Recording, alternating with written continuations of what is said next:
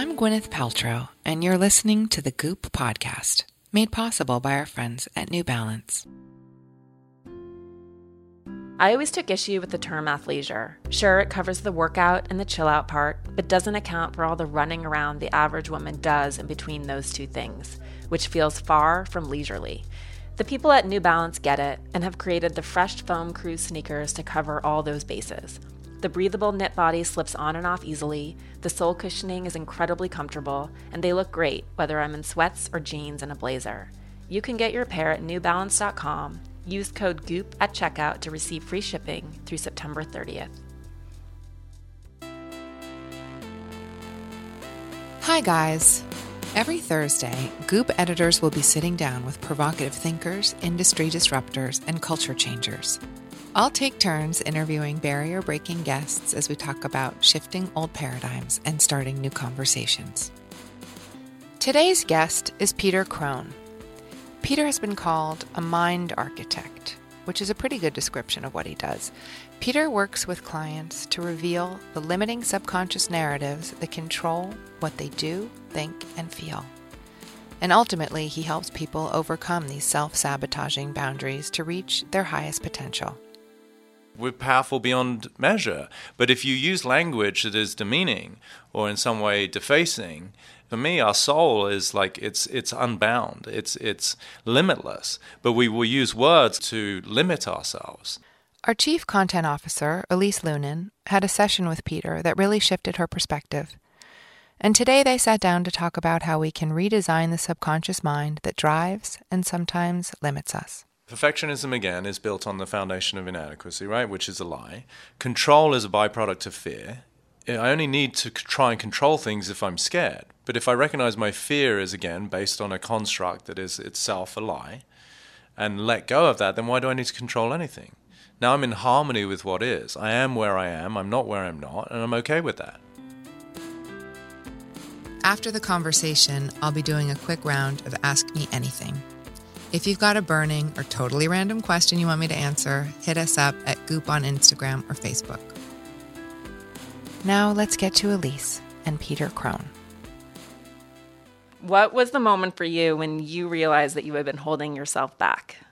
On my way here, when I hit traffic and I was going to be an hour late. Gosh, there's been so many sort of pivotal moments in my life that I'm grateful for, albeit at the time were pretty painful.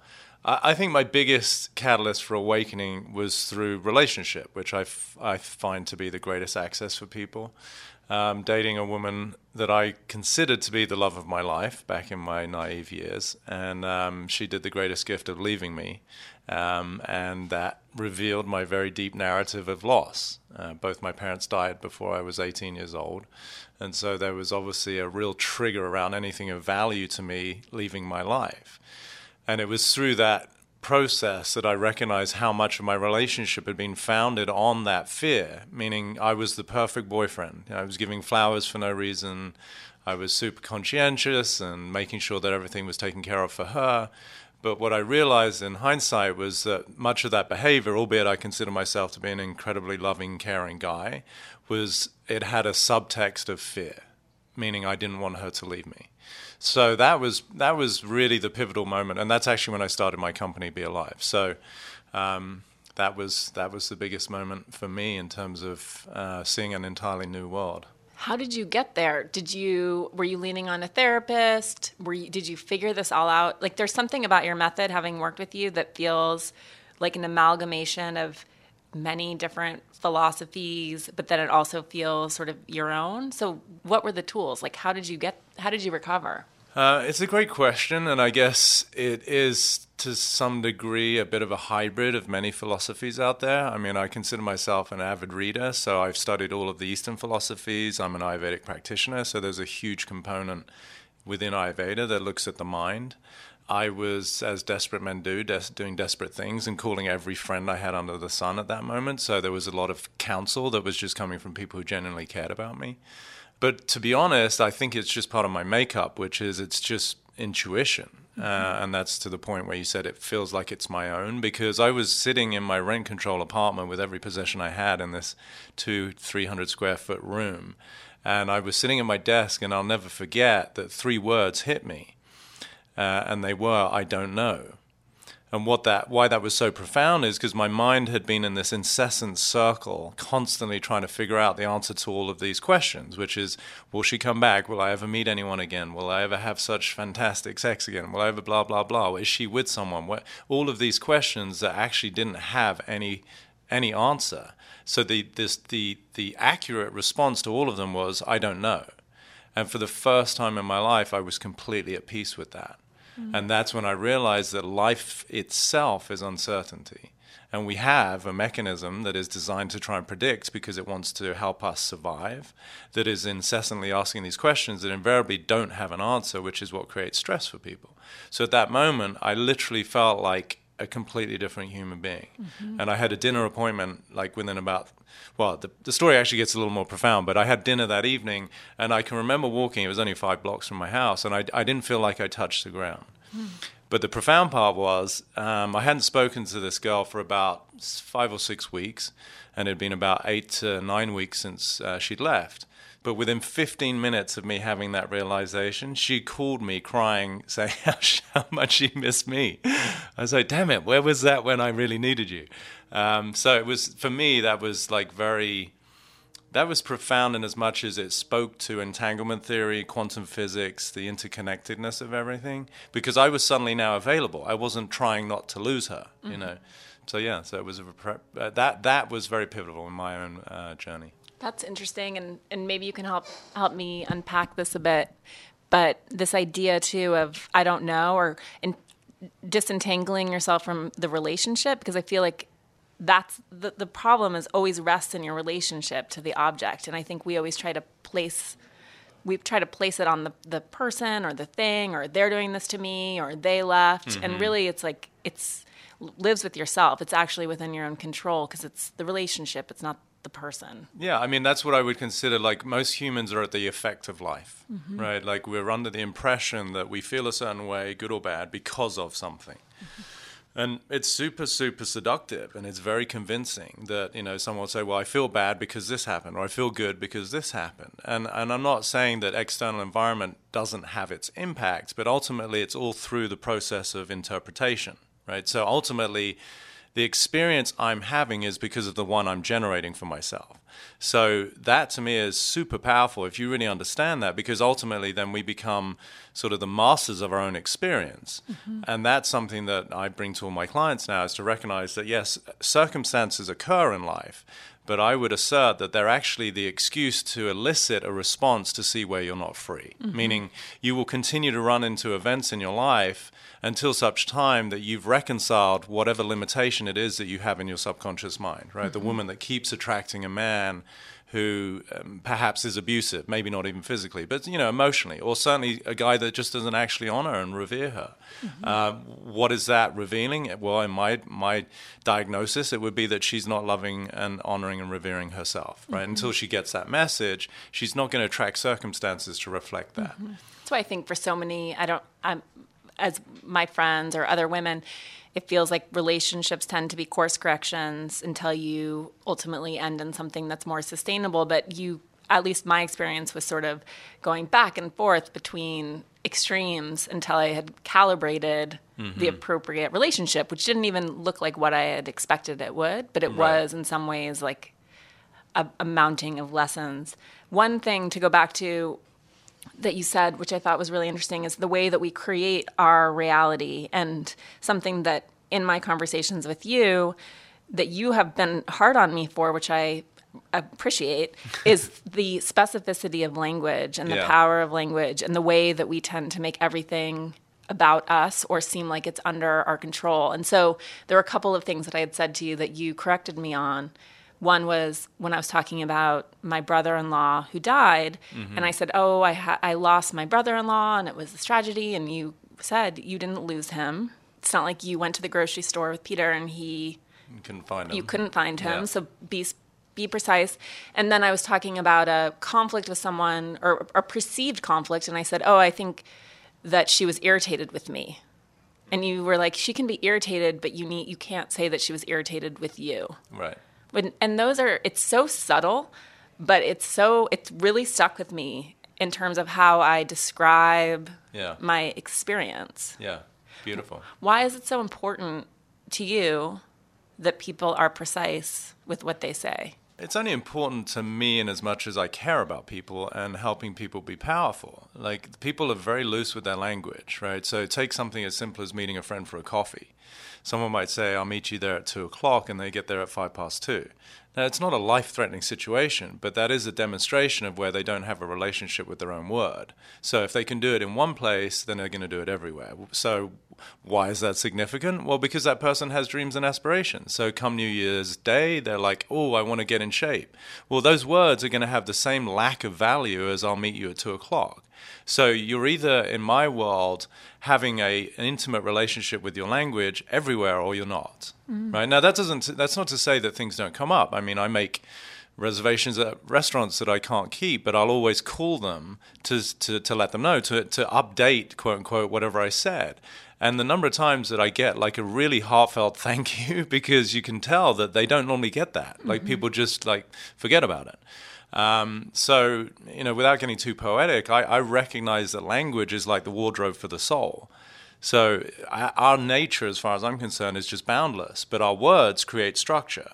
Right? So, if I say I am something, and certainly when we get into the subconscious, if somebody's saying at a deep level, I'm not good enough, which is very human and it's very common, then that dictates what's available to them and the way they think, feel, act, and consequently the results they get it's not an accurate statement, but it's still very prevalent. So then you start to see the po- the potency of words. So that's why I get really specific with words because who we are ultimately is a walking conversation. Uh, so Yeah.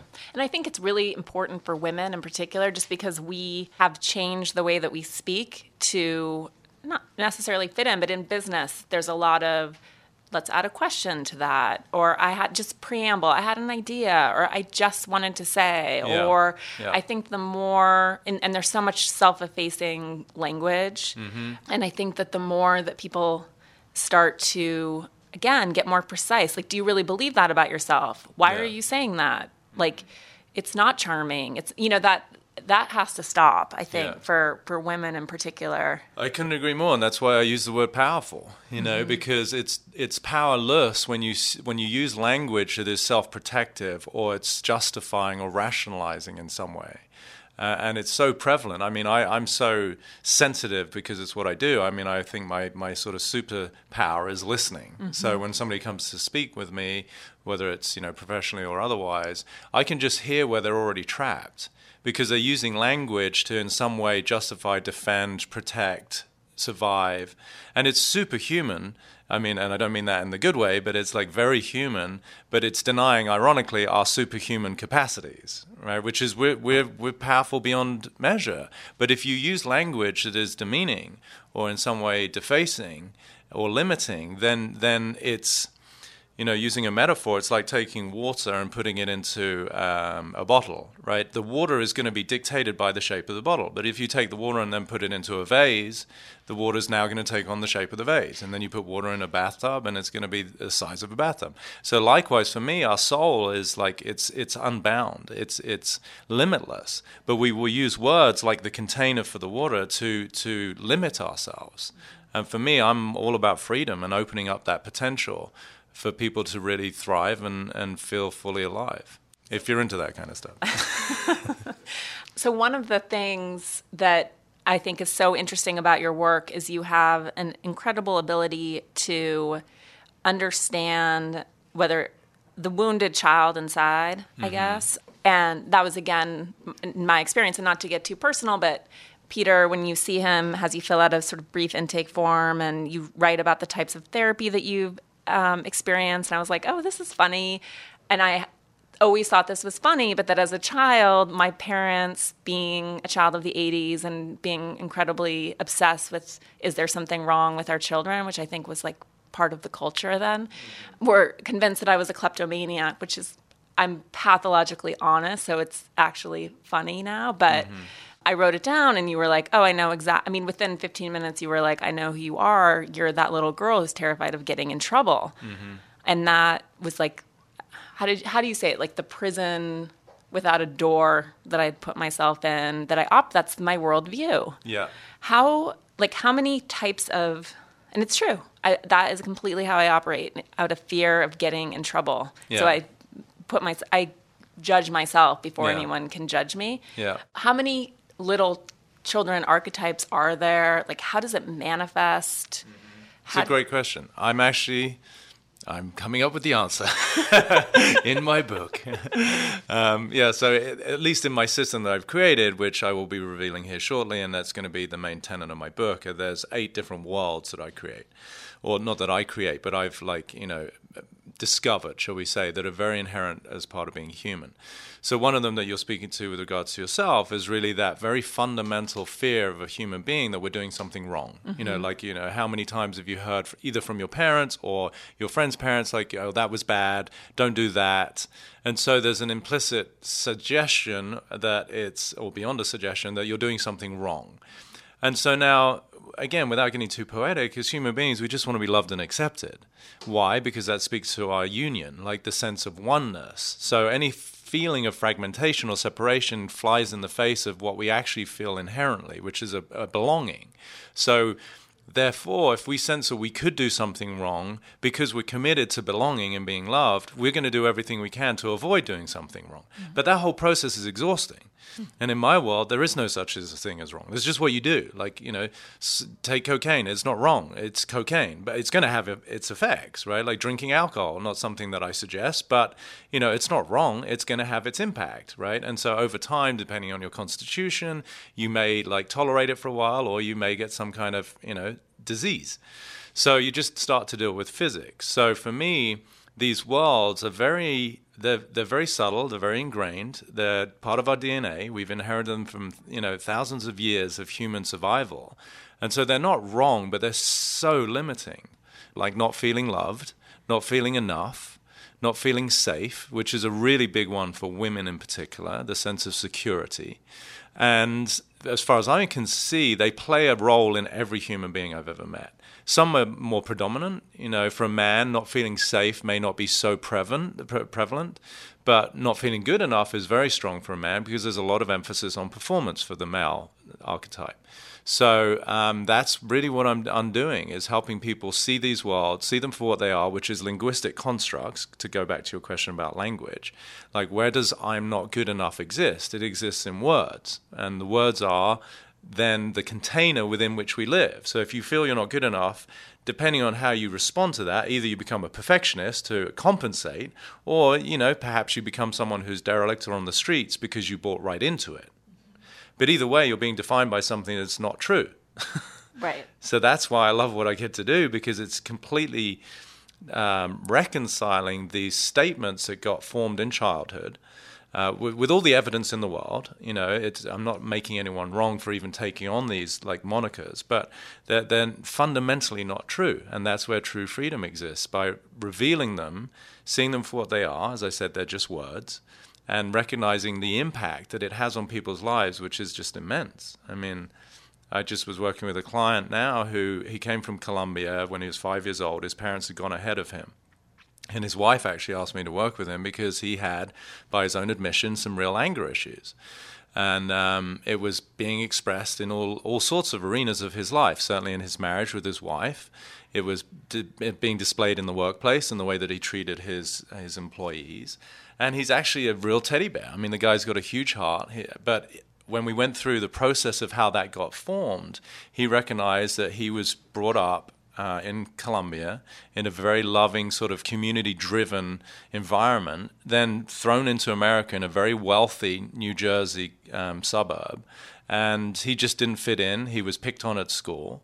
And so he developed the belief that he needs to protect himself.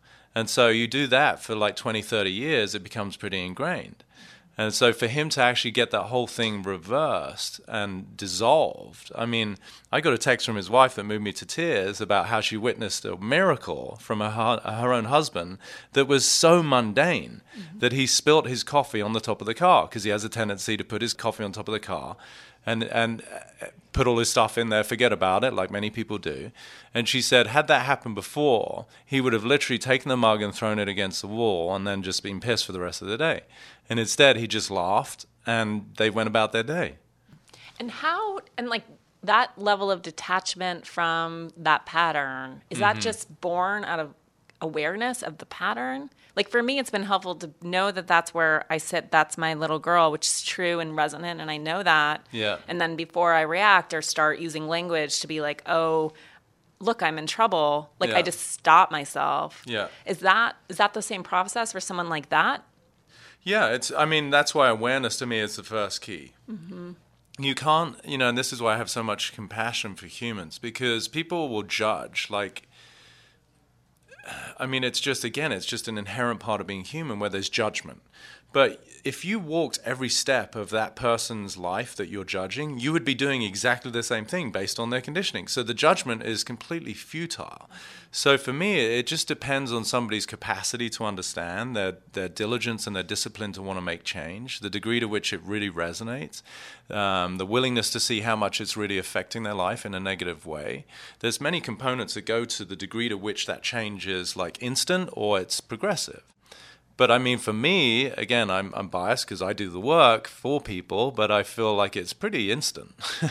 And how can people sort of do it on their own? Like, are there, how do you, how can you bring consciousness awareness to sort of crack your code or like understand your conditioning? Or do you need someone to do it with you? Um, I mean, you can't be held accountable for that which you're oblivious to, right? So these are blind spots. So I think now to answer your question, I, I think you need some form of reflection. I think that's the nature of life, again, without getting too esoteric, that as human beings, we relate. We relate, right? That's, that's how we have an experience. Like you only experience something because there's two.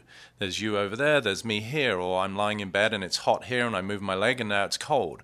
So it's only through relativity that we can have experience. So I think you know, unless somebody's super, super self aware and they sit in meditation and really reflect on some of their behaviors, which takes a lot of discipline, I think it's through relationship, having friends, having counsel, having loved ones that really can, you know, in a very compassionate way point out behaviors and then the willingness to listen and take that on. Mm-hmm. But I think it's like anything, it's an art form. I mean, I feel super blessed that I can see the things I can see. I mean, I, you know, it's, I, I don't. I don't know anybody who necessarily does the same form of work that I do. I mean, usually people are with the best intentions trying to help you with your problem, right? Someone walks in with anxiety, or, you know, I've got a, a professional baseball player right now who's been dealing with s- some apprehension and fear and tension that shows up in the body. And, you know, then the well intended therapist or sports psychologist is trying to help you with that problem. But that to me is only confirming the fact that you think you've got one. so now, you know, now you're just trying to manage symptoms. Whereas I'd like to get to why the hell do you think, you know, why do you even feel anxious in the first place? Mm-hmm. And that's going to get down to one of these archetypes that we were talking about before that you're living in a world where you fundamentally don't feel safe and you're trying to survive. Mm-hmm. Isn't that true of all archetypes? Isn't that sort of one of the fundamental truths of being human? Yeah, that that would be the overarching theme in every of the every one of these archetypes is survival. It, it, and that's what I'm saying. It's so deep in our DNA. Like you, I'm not going to, you know, begrudge somebody who is lying subtly in an office environment because they're concerned about their position in the workplace and keeping their income to provide for their family.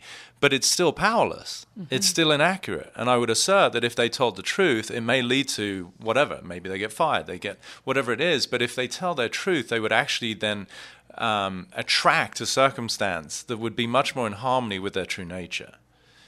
So that going to sort of this idea that like life will take care of you as you clear the hurdles in mm-hmm. a way, or Yeah. like what's the thinking there?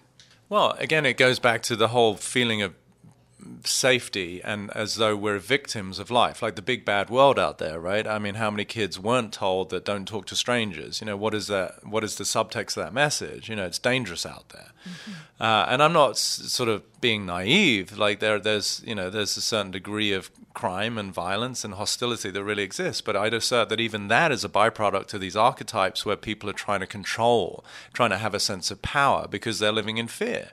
So I may be an idealist, but what I'm really committed to is is shifting that, like literally transcending all of these fear-based paradigms that people live in that generate even the need to survive or the need to dominate or control that exists out there. Because underneath it, you know, there really is just love. We'll have more of Elise's conversation with Peter Crone in a minute. In the meantime, let's talk about one of our partners. Like so many women out there, I have a whole other job to get to that starts the second I clock out at the office. In my case, this typically means chasing after my two young boys while attempting dinner and cleanup and bath time, and maybe a last minute trip down the hill to the grocery store because we're out of milk. Anything involving my kids requires a shoe that can keep up. The Fresh Foam Cruz sneakers from New Balance do just that, thanks to the easiest slip on and off design. To keep my sanity, I try to hit up a Tracy Anderson cardio class between my two jobs a few times a week, and that's where the sneaker's breathable knit body and super plush foam sole come in handy. The fact that New Balance shoes are aesthetically pleasing doesn't hurt either, especially when I put the sneakers on Saturday morning and don't take them off again until Sunday night. There are six great colors to pick from, like a pretty blush pink, dusty blue, and sleek black. You can get your pair at newbalance.com Use code GOOP at checkout to receive free shipping through September 30th. Like most people I know, I routinely get into a cooking rut.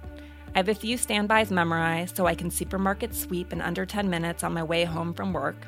That is, when I actually have time to stop and shop, as I'm usually rushing to see my boys before they go to bed. But it gets a little tedious over time, and my five year old is starting to call me out for being a boring cook. It goes something like this turkey tacos again? I recently heard about Gobble and was really excited to try it. For one, their meals, which are all pre cut and prepared in advance, are designed to cook in under 15 minutes and can all be made in one pan, which is great for those of us who don't find it relaxing to do a sink load of dishes every night. And I can tell that's a lot of people because whenever we do a one pan cooking story on Goop, it does gangbusters. The gobble meals I tried were delicious, with complex and interesting marinades and spice packs that truly made it all feel home cooked, even though it came together so incredibly fast. We tried a Burmese shredded chicken concoction served with coconut rice and salad, and if that's on the weekly menu, there are tons of delicious options. Get that. It was delicious and packed with turmeric, which I'm always trying to eat more of every week. Max, who typically gravitates towards things like macaroni and cheese and hot dogs, was super into it. The best part? Gobble is offering Goop listeners a special deal. Get $50 off your first box from Gobble. Go to gobble.com slash goop and get $50 off your first box. That's gobble.com slash goop. Okay, let's get back to our chat with Peter Crone. Going back to that person who's scared of losing their job, Mm-hmm. but is acting from a place of not being in power. Mm-hmm. We attach so much value to like that job, right? But, Yeah. but in reality, like it's all probably going to be fine. If it's not this job, it's another job. I, it's one of my I write in quotes. It's going to be the format of my book, and one that comes to mind in relationship to that, as I say, if it's not life threatening, it's just ego threatening. Can you unpack that? Yeah, I mean, so literally, like with clients that I've worked with for a while, they know that I, in, you know, in- inject a lot of humor with my work because at the end of the day, everyone takes all of this way too seriously. First of all, so you know, if somebody's worked with me for a while and they call and they've had whatever is the, you know, the the flavor du jour in their life of problems, you know, I'll listen very carefully because I care, and then I'll ask them, "Does your situation require an ambulance?" At which point they know who they're talking to, and they're like, "Damn it!" you know. So no, it's, it's so unpacking it is like, if it's life threatening, then by all means call nine one one. But most people's systemic response to circumstance is as though it's life threatening when it's not, and that's the ego threatening. That so and so said this, or God forbid, like we were talking about earlier with social media, that someone didn't like your post. I mean, you're not going to be rushed to the ER, you know, but your ego feels like it. And so that's the part, that's the child, that's the fear based survival mechanism of a human being that I'm helping people to hold, to love. Uh, ultimately, educating people to beca- become their own best parent. And that's no, you know, slight on any parents out there that maybe didn't do a great job. I mean, shit, there's so much pressure that parents are under. I tip my cap to every mother and father because it's it's really an unthankful task. And um, the, the fact that we even call people mum and dad by itself, I, by, its, by, by token of those labels, to me is it's such an injustice because who can live up to the archetypes of mum and dad? You know, it's it's Diane and Brian doing the freaking best they can, you know. and if you knew their parents, you're like, damn, they're doing pretty well, you know. So, um, so I don't know if that really unpacks it enough, but it's really, you know, if it's not life threatening, then it's purely something that is a reaction based on your ego. And I'm not using ego in the way that a lot of people do, like, oh, he's got a big ego, but like you're in a child, the part of you that hasn't recognized that you're freaking awesome, you're powerful, you're free, uh, and you're not wanting for anything. Mm-hmm. So, how do you, in those moments of crisis, when you confirm that they do not, in fact, need a medic, what, like, how do you walk people back? Is it just making them reckon with that inner child? Yeah, it's recognizing whatever the circumstance. So, for example, using this hypothetical, I'd rather use con, you know actual, but let's use the hypothetical. The person in the office who's concerned for their livelihood and their position in the in the company, there's going to be a feeling of, of loss of value like if somebody recognized their true value, they wouldn't have that co- that conversation, they wouldn't have that narrative, and survival, right? Like and also a sense of pressure if in this case they're providing for a family. So it's still all in the world of survival. So it's it's by recognizing what is the external symptom that someone's experiencing psychologically as their problem, and then I will reverse engineer that and take it back to okay, what what world does that exist in? Because that's where the lie is versus coming up with a strategy. I mean, I'm pretty smart. I have good solutions, but I'd much rather get to what's the cru- at the crux of your emotional reaction. If we negate that, then you don't you no longer have that and you're at peace. Mm-hmm. You know, these are these are the products I bring people is like freedom, peace, like vitality, love. Right. Not solutions to your problems because right. that's only sustaining the belief as I said earlier that you think you've got some. Right, or that you can control things that you simply cannot yeah. control. Yeah, and that's why trust is another huge component of my work. And I'm not saying that's easy, but like, you know, tongue in cheek, I'll say I'm a trust fund baby, not because I was left a penny, but because I trust in the universe. Mm-hmm. I believe in that. I think it's also really powerful when you think about this. You've never met my husband, but you were quick to be to understand who his inner child was and to, to understand our also very common dynamic, which is I get frustrated. I know how amazing he is. Mm-hmm. He is amazing at work, mm-hmm. not always amazing at taking care of the house or scooping the cat box or doing the punch list of things that I want him to do every weekend. Right. And essentially, you were like, well, he's inner child. He operates from a place of feeling inadequate. And you operate from a place of feeling wrong. And so you sit there in judgment and make him wrong mm-hmm. and he's his inner child says i know i'm inadequate. Right. Like so that confirmation of what he sees yeah. we were just creating this vicious cycle of judgment and of course. Yeah. meanwhile like i don't see him as inadequate. I see him as amazing. Yeah. So it's also like helps i think when other people are aware of what your inner child may be they can help to crack it or like for sure. destroy the veneer. That really shifted something for us. Yeah, even beautiful. just talking about it. Yeah, I was like, I'm not buying your mythology. Right. So stop it. Yeah, stop being awesome. Yeah, yeah, exactly. But equally for you to be responsible, which obviously you were, and the fact that you were putting subtle demands on him, right? There's a judgment energy in the way that you were looking at what he was or wasn't doing. And so for the folks subtle, at home, yeah, glaring, punch in the face. Um, I, I think, you know, for people at home, like if there's one thing I really appeal to them, it's to recognize where in your life are the people that you genuinely love, but actually you're making them wrong. Mm-hmm. And if you really get that, I mean, when I got that, I just felt like such a bagger, you know what? Because it's not who I want to be for people. Like I don't want to make them wrong, and it's a, it's probably a subject for another time. But it's also it's got nothing to do with love. Mm-hmm. People don't love the people that are in their life; they love who they think they should be. Mm-hmm. That's not them. That's your own manufactured uh, interpretation of who they could be, should be, or you'd like them to be. That's still you. Mm-hmm. So actually, why you know one of my favorite topics is relationships and helping people really to find intimacy, not like most people understand it as physically, but truly connecting with somebody, which is learning how to listen. That what they say and what they do is them versus filtering it through your lens of what they should do or should say. Mm-hmm. That's you. And that's why most relationships don't work because people don't listen to each other. They certainly don't honor who the other human being is. Mm-hmm. But that's the greatest gift you can give anyone is to allow them be, to be who they are.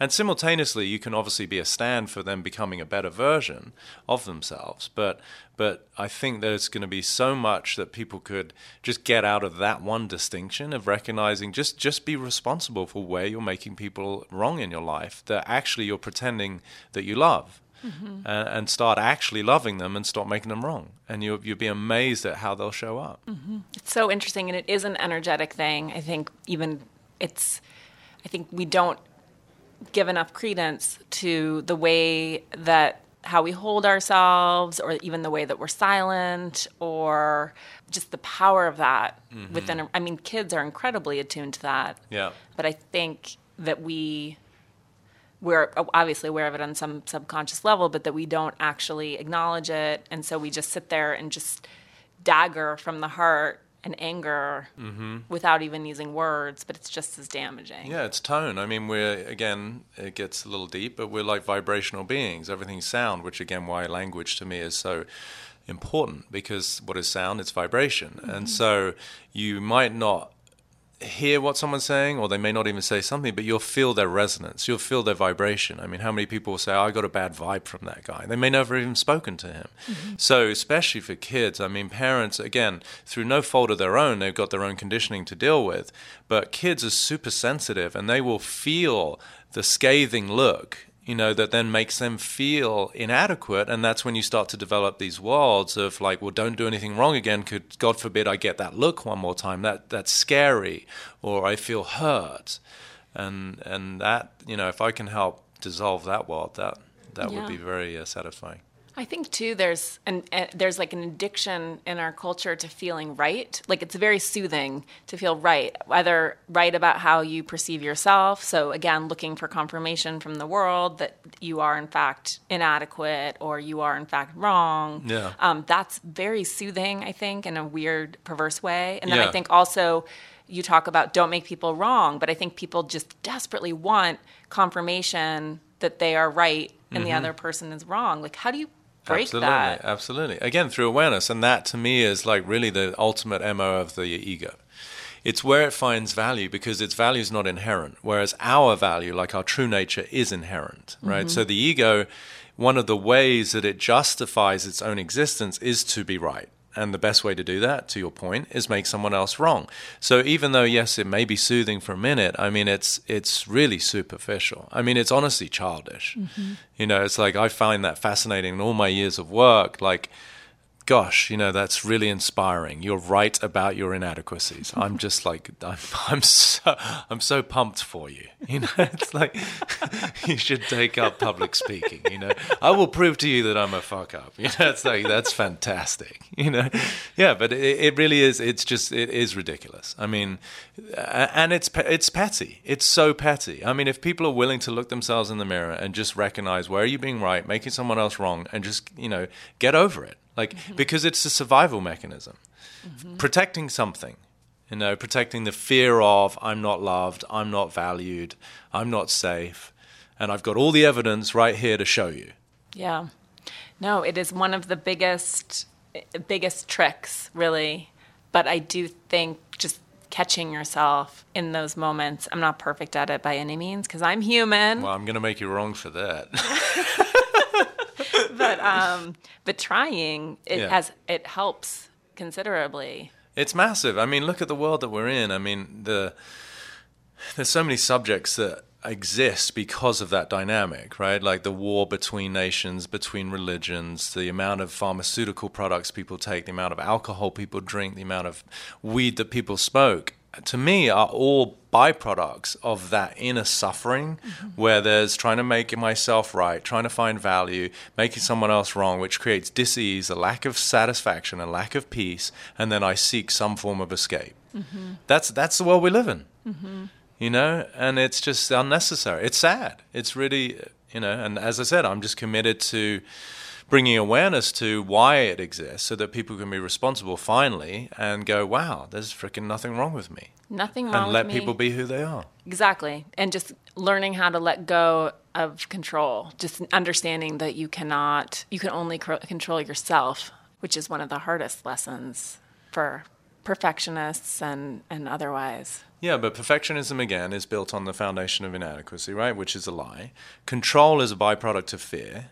I only need to try and control things if I'm scared. But if I recognize my fear is again based on a construct that is itself a lie and let go of that, then why do I need to control anything? Mm-hmm. Now I'm in harmony with what is. I am where I am, I'm not where I'm not, and I'm okay with that. But that's an evolved state of mind. Yeah. But I'm still committed to sharing it with people, and those who are ready to hear it will get it. yeah. And those who aren't, they'll make me wrong, and that's fine. It's heady.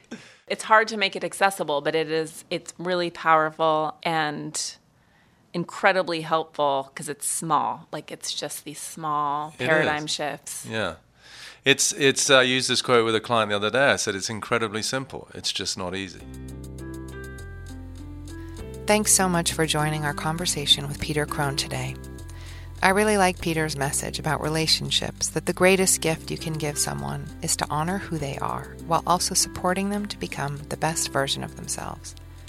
You can learn more about Peter's work at petercrone.com, and you can see him in a really interesting documentary called Heal. Now it's Ask Me Anything time. Badayada asks, I feel uncomfortable as it might be too personal, but it's something a lot of divorced women think. Did you keep the last name Martin after divorce? And if not, how do you feel about not having the same last name as your kids? I genuinely only ask because one of my friends is currently going through this right now, and we never hear anyone talk about this topic. So, anytime anyone says they never hear anyone talk about this topic, I want to talk about it. Um, I personally, I legally did keep my last name Martin, so my my legal name is Gwyneth Kate Paltrow Martin. I think in my case, because I'm known out in the world as my maiden name, Gwyneth Paltrow, I I had always kept that identity in a way, but on you know things related to school, I'm Martin. Um, other children call me Mrs. Martin, which is kind of hilarious and I don't really know. I think it has to be whatever's whatever's right for everybody. I think in some cases, I think women really want to reclaim their old name, and that's great. And in some cases, people want to keep their married name even though they're no longer married. And if that works for them, that's fine too. I don't think that there are any rules about it, and I think it's personal. And your friend might want to ask her children what what they feel about it and maybe that will help her make her decision. Have a question? Drop us a line at Goop on Instagram or Facebook. That's it for this week's episode of the Goop Podcast. Thanks for tuning in. If you liked what you heard, please rate, review, and share with your friends. To keep up with new episodes, just hit subscribe. And for more info, head over to goop.com slash the podcast. See you next week.